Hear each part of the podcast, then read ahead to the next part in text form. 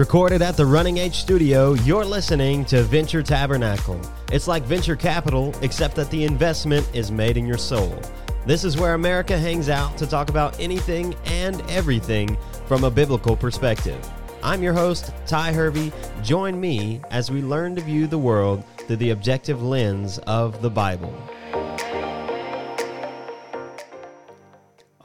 Alrighty, welcome back to another episode of the Sunday Sermon. Last week, we saw the drama between Jesus and the Pharisees escalate as Jesus healed a man on the Sabbath and the Pharisees began their plot to kill him.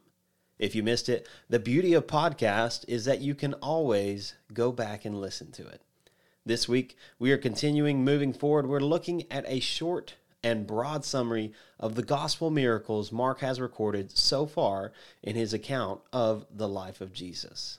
As Mark is writing his account, he takes a moment to pause and reflect on the immense amount of evidence for Christ we have already seen. As MacArthur says it, this is a still photo in the midst of our fast moving gospel account. We have seen Jesus declared as the Son of God by Mark from the very beginning of the book in chapter 1, verse 1. And Mark authenticates this statement with a quote from the Old Testament prophet Isaiah in verse 2 and 3.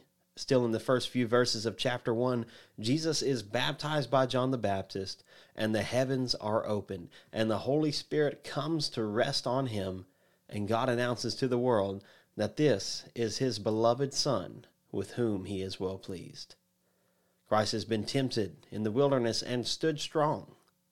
We see the beginning of his ministry in verse 14, and we see his authority over demons and unclean spirits demonstrated in chapter 1, verse 21 through 28, and verses 32 through 34, and verse 39. His authority over sickness and disease in verse 29 through 34, and verses 40 through 45. Mind you, all that happened in just the first chapter of Mark's gospel account. And that's why I said this is the fast moving gospel account. Some people even call Mark the newspaper version of the gospel because of the brevity and speed of coverage. And in chapter 2, Jesus showed his power to forgive sins in verses 1 through 12, his unique position apart from the religion of their day in verses 18 through 22, and his lordship over the Sabbath, the most holy of days created by God for his people in verses 23 through chapter 3, verse 6. So much has already happened in just a few short chapters, enough that those who have heard these words are not without excuse, for they have experienced the gospel truth already. And that brings us to our text today, Mark chapter 3, verse 7 through 12. Let's read it together. Jesus withdrew with his disciples to the sea, and the great crowd followed him from Galilee and Judea, and Jerusalem and Idumea, and from beyond the Jordan, and from around Tyre and Sidon. When the great crowd heard all that he was doing, they came to him, and he told his disciples to have a boat ready for him because of the crowd, lest they crush him.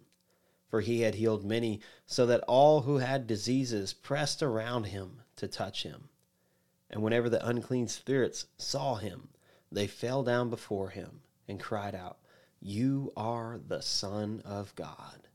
And he strictly ordered them not to make him known. And what we see here is that Jesus has left the synagogue and is now ministering in the wilderness because of the sheer size of the crowds coming to see him, coming to be healed by his power. And these crowds were large enough that Jesus had to start planning logistics for his own safety and that of the disciples. And that's why Jesus told the disciples to prepare a boat for him. If you've ever been in a large crowd that has gotten out of control, you know that these are very real safety concerns. And these massive crowds had begun to gather because the news of this Messiah who could heal any disease had spread far and wide. And not only could he heal disease, Jesus also cast out untold vast numbers of demons who had been possessing the people of that area. And interestingly enough, we have already seen direct proclamation of the true identity of Jesus multiple times at this point, not made by man, but by demons. And every time a demon tries to speak up and reveal who Jesus is, they are silenced. And Jesus orders them not to speak, and the demons have no choice but to obey their Creator. And there is an interesting contrast that I want to draw here between the demon's relationship to Jesus and ours. And to see it, we have to turn all the way to the end of Mark in chapter 16, verse 15 and 16.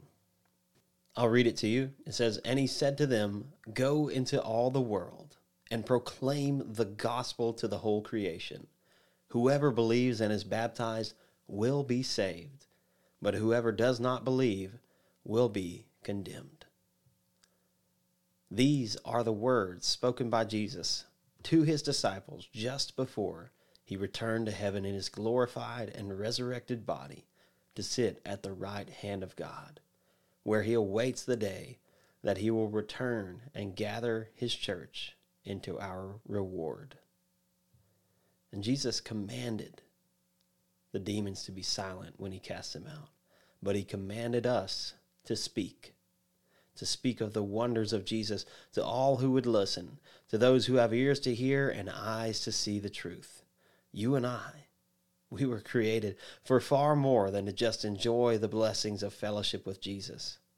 We were created to be messengers who bring the good news of our Savior, Jesus Christ, into the world.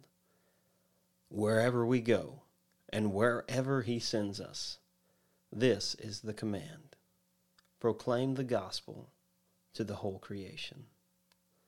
And that leads us into next week's topic how Jesus used 12 ordinary men to change the world forever.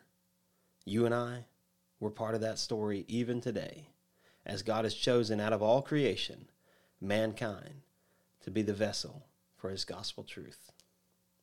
And that marks the end of this episode of the Venture Tabernacle podcast. We thank you so much for listening. We will see you same time, same place next week.